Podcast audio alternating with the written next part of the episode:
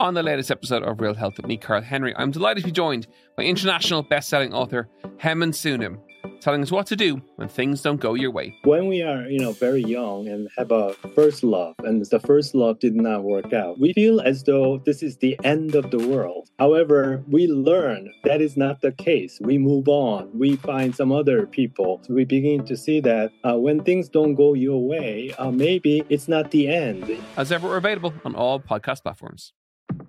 Remember, you can stay up to date on the latest news with the Irish Independent WhatsApp channel.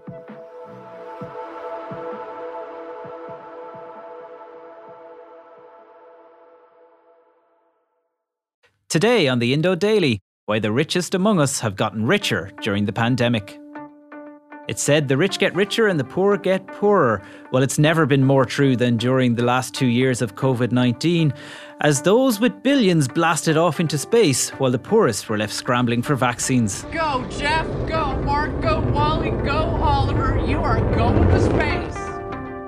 I'm Kevin Doyle, and today on the Indo Daily, we look at the Irish men, and yes, it's all men, making it big in the Billionaires Club. Wait for it. You take out the last 10 rows of seats and we guarantee that the stand, and we'd have a standing cabin and a seated cabin. The seats would be €25, the standing cabin would be €1. I guarantee you we will fill the standing cabin first. I'm joined by Sunday Independent business editor Samantha McCaughren and deputy business editor of the Irish Independent to discuss whether it's time for a wealth tax.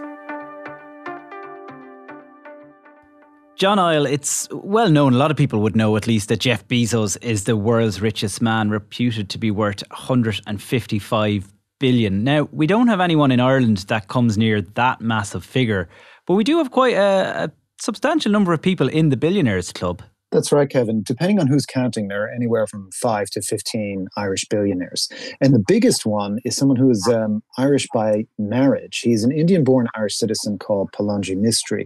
And he's the single largest shareholder of Tata Group. That's a huge industrial conglomerate in India that owns everything from Tetley Tea to interests in steel companies and so forth. And that guy is the top of the list. But some of the more familiar names that we'd all kind of know would be the Collison brothers, who were the founders of Stripe, John Magner, J.P. McManus, and then long-term investors like Dermot Desmond, telecoms baron Denis O'Brien, the founders of Kingspan, Eugene Murtaugh, and there's a few others there, Paul Coulson, and then even Michael O'Leary, who's the chief executive of Ryanair, by virtue of his shareholding in that company, is in and out of the Billionaires Club. He's there or thereabouts. So there's quite a few. Some of them are household names, and then others you might not recognize the names.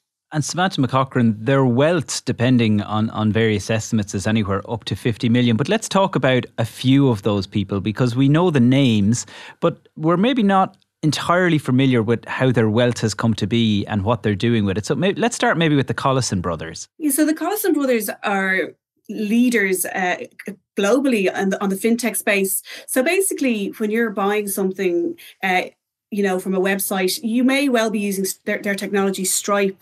And it's become just a massive company, one of the biggest in Silicon Valley, not to talk just about, from an Irish context.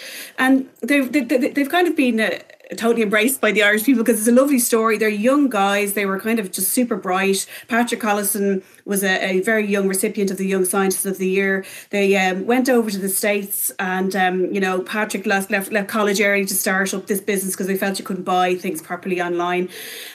So now they're both in their early 30s. The latest fund rounding puts their individual wealth at about $8.5 billion each. That's on the low estimates. There's some estimates have them up to $11 billion each. And of course, as is the case with a lot of these valuations, it's on paper. So it's actually quite hard to know how much would they really own or how much they would really be worth in regards to the company. But it's safe to say they're both billionaires and massively successful young men, both in their early 30s.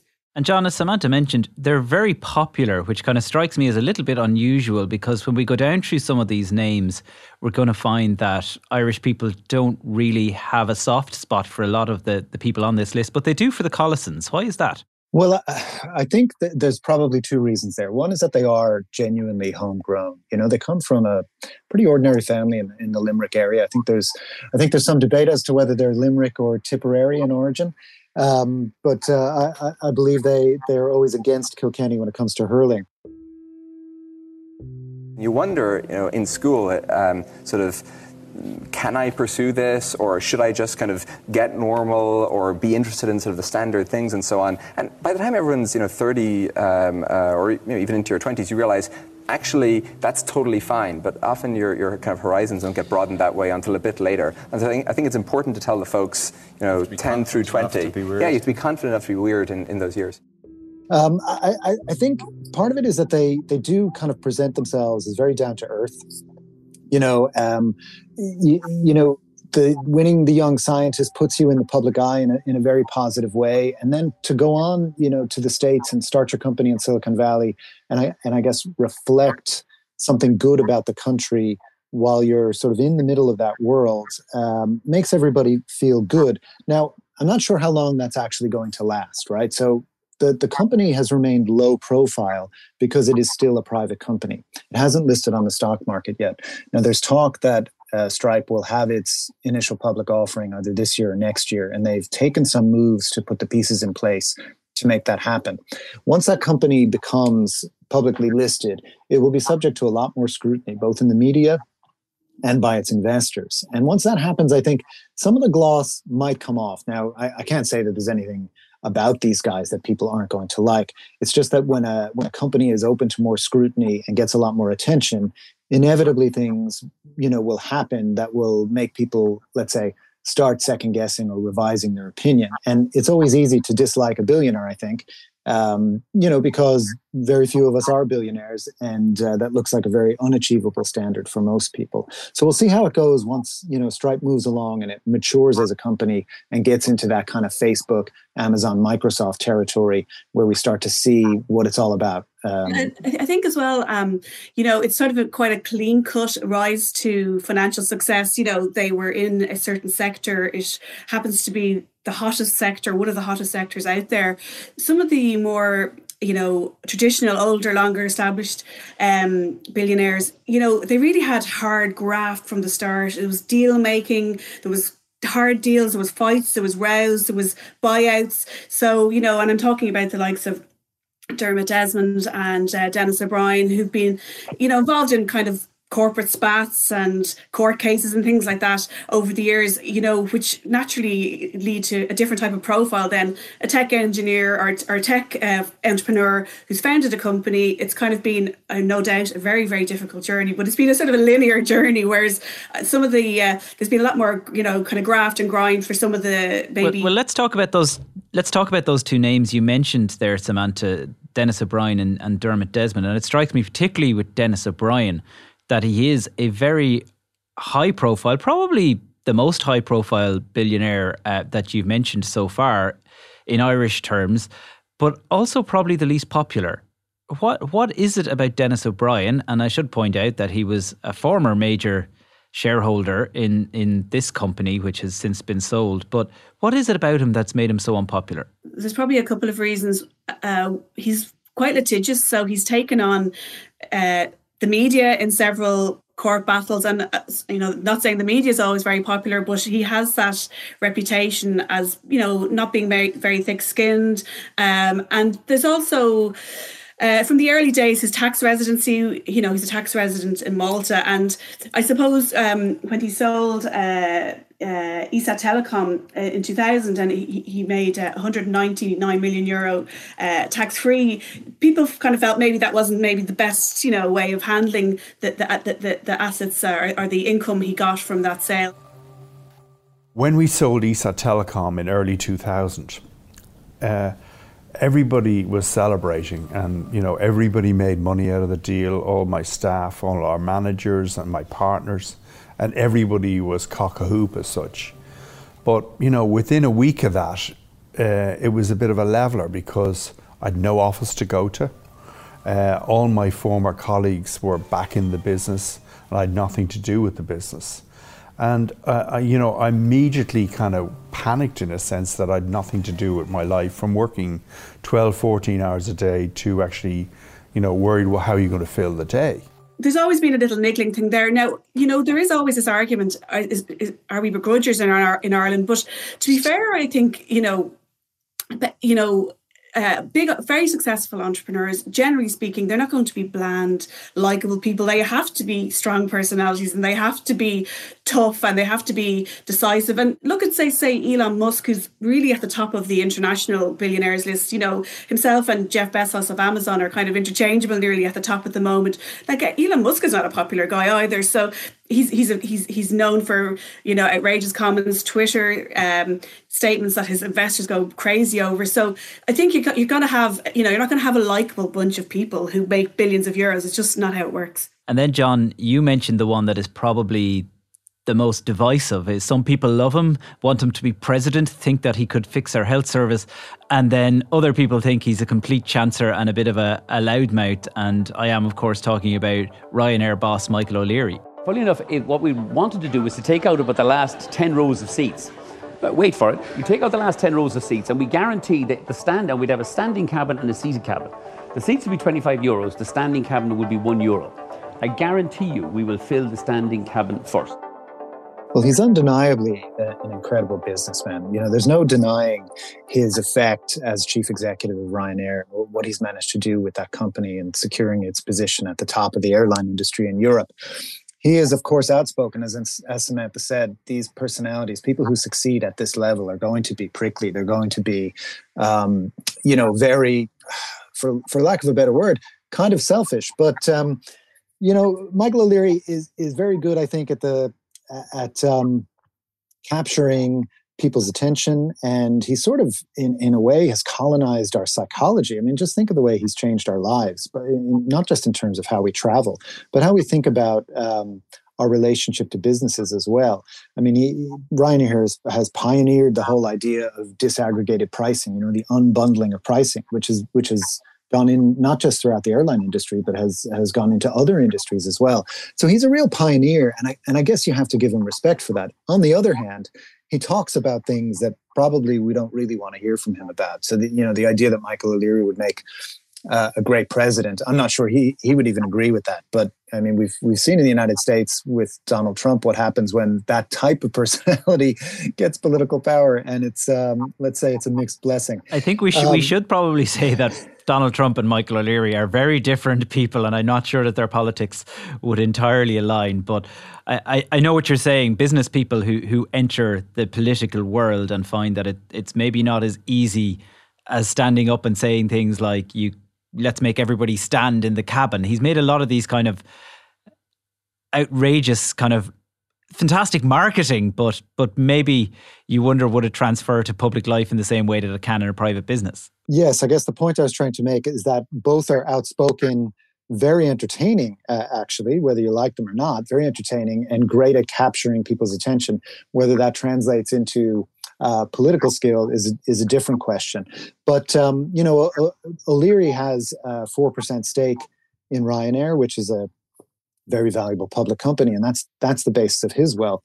And I think one of the reasons people say, you know, respect him, whether begrudgingly or in an embracing way, is because he can be seen, I guess, like the Collisons, to have really made that wealth himself through his work, through his ingenuity, through his fresh ideas, and his ability, you know, to beat the competition. And you said, John, that he kind of comes in and out of the billionaires club. Explain that. It's not that he's off buying loads of properties or spending money on holidaying on private islands. It's more to do with that shares in Ryanair that he holds, is it? Well, that's right. And that's why it's important to understand what we mean when we call somebody a billionaire. In almost every case, what you're talking about is the value of their ownership stakes in a company, in a business, or in assets more generally. Michael O'Leary's wealth is based on his part ownership of Ryanair, the airline. The Collisons' wealth is based entirely on the fact that they founded a very valuable company. Same with Jeff Bezos and the same with Elon Musk. All of these people own stakes in very valuable enterprises. Their wealth is not in cash sitting in a bank somewhere. It's basically in investment in a company or diversified over various assets, as you'd see with, say, Dermot Desmond would be a good example of that. People who have very successfully invested in lots of enterprises and have built their wealth that way. But it's not like Denis O'Brien could tomorrow write a check for a €1 billion. I don't think that would work. He would have to liquidate the company he owns, Digicel and whatever other assets in order to get his hands on that money. So when we talk about billionaire wealth, it's very different from the kind of wealth that, you know, three of us might have when we say, look in our savings account or our pension account and say, oh, this is what I'm worth, you know, or this is the equity in my house. It's very different from the wealth I might have, John, in more ways than that. But Samantha, before we start to talk more about the idea of a wealth tax and the Oxfam report, are there others that deserve honourable mention that we can't let the personality conversation go without mentioning? I'm thinking people like J.P. McManus. Yeah, J.P. McManus and John Magner are a duo that have actually been in some of the Irish rich lists as billionaires. So, as John was saying, it's not an exact science. I mean, you know, it's based on guesstimates, and what we do know, what we don't know probably even could change quite considerably, the valuations. But they would be mostly linked with Coolmore Stud and horse racing. So there's several other people out there. Like last year, Philip O'Doherty in Donegal sold his company E and I Engineering for well over $1 billion. And it, you know, he was somebody sort of nobody even really realised was had a company of that wealth. So there's another person, Paul Coulson, makes it in. Sometimes he owns founded packaging company Arda, and Larry Goodman is another big name. There it would be a very well known name in Irish business circles, and he's in the beef business, the meat business with ABP Food Group. So there's several people there who are very high up there on the wealth stakes, and well known personalities in the Irish context too. In all of that though, Samantha, I haven't heard you name a single woman. That's true. There's across the world, there are fewer female billionaires and very fewer wealthy, super wealthy women. They're rare, basically. The rich list, the Irish rich list would have over the years have a few female names in there. I mean, at the top levels, the Weston family would have been a feature now. Galen Weston passed away there not so long ago, and his wife is Irish, and Hilary Weston, and she would have been seen as, you know, a wealthy woman who alongside him helped build up a very, very substantial empire. But that was linked to Brown Thomas, was it? Yes, they own quite a vast business. But yeah, Brown Thomas and Arnott's was part of their business, and that was sold just before Christmas there to a Thai group. So that's changed hands quite quickly after his death. But one of the most senior sort of wealthy Irish women would be Margaret Heffernan, and she to some extent inherited that business, but there's no doubt that she has driven that business to new levels. So that business being Dunnes Stores. Dunnes Stores, yes. And she has without doubt brought Dunnes Stores into the 21st century with, you know, going up market for its food and bringing in designer type labels to the clothes range. And, you know, Dunnes is a huge player in an Irish grocery market that has big competitors like Tesco and the German discounters Aldi and Lidl. Very competitive Irish grocery market. Dunnes is holding its own and continuing to do well. So there are examples of very successful Irish businesswomen, but in terms of the billionaires, they are not there to the extent we might expect. And also globally, you know, there's always quite a low percentage of the billionaires and the very wealthy are women. So John, Oxfam are calling for a wealth tax, which is nothing new, but the hook is new because I thought global economies had suffered badly. I thought that businesses that had to close down, particularly large businesses, furloughing, all the rest of it. But Oxfam argue that it has been a terrific pandemic for rich people. And I suppose maybe it begs the question, have the rest of us wasted a crisis? Well, it has actually. I think that's undeniable that it has been a terrific pandemic for anybody who is an asset owner, as opposed to somebody who draws a salary or gets a wage. And that requires a little bit of explanation about what's happened there, right? So initially when the pandemic started in March and April of 2020, world markets went into a panic and they crashed, right? We all remember that. They dropped enormously. But what happened after was that governments and central banks around the world swung into action to make sure that the economy itself didn't crash after the markets. And central banks pumped loads of liquidity into world markets. Governments created all kinds of COVID support schemes to give money to unemployed people, to give money to businesses to hire all kinds of money just went washing out into the world economy. In our own country here, in Ireland, I think there was something like 20 billion, upwards of 20 billion spent just on business supports alone over the last 2 years. So what that did was actually rescue the value of the assets that rich people tend to own. And I'm talking about shares in companies, their bonds that they might own in their portfolios, and et cetera, et cetera. So if you're a business owner, if you're a shareholder, even if you own a lot of property, the value of all of those assets went up as the result of government and central bank action. So that made people who were already rich, they were already pretty high up in the rich stakes, even richer. But as Oxfam points out, as these billionaires and even millionaires have gotten substantially richer in the last 2 years, the gap between the top and the bottom has actually widened considerably. And Samantha, is that gap not a good reason for a wealth tax? I know ahead of last year's budget here, Sinn Féin weren't calling it a wealth tax anymore. They were proposing a solidarity tax of an extra 3% on incomes above €140,000.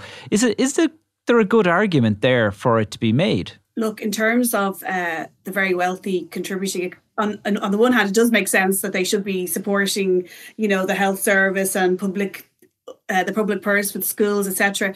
And why not go after some of their money? In practical terms, it's a really challenging one. I mean, if you look at the names you've mentioned there on the Irish rich list, like how many of them could the Irish government actually access? The Collisons, they founded the business over in the States, even though they have quite a big Irish expansion plan for its business at the moment.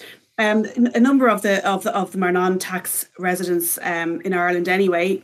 In the US, before President Biden was elected, it was a kind of a live issue briefly for the Democrats. Elizabeth Warren, who didn't succeed in getting the nomination, was very, very vocal about a wealth tax. But there's constitutional issues over there. And of course, it is a very a political system that's influenced by powerful, wealthy people. So it's very unlikely to see it happening there. So would we have a situation where Ireland would have a wealth tax and other countries wouldn't have a wealth tax?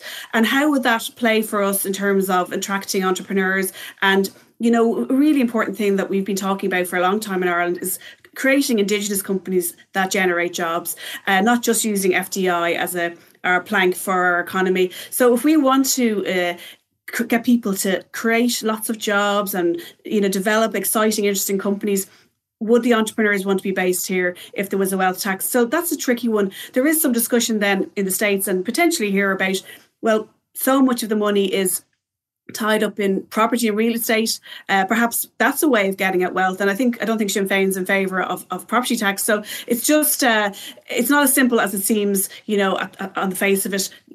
Tap into the big money and, support the economy more, in areas that need help. It's not quite as straightforward as that when you actually drill down into it. Nothing is ever that simple, but thank you, Samantha and John, for trying to explain the Billionaires Club to us.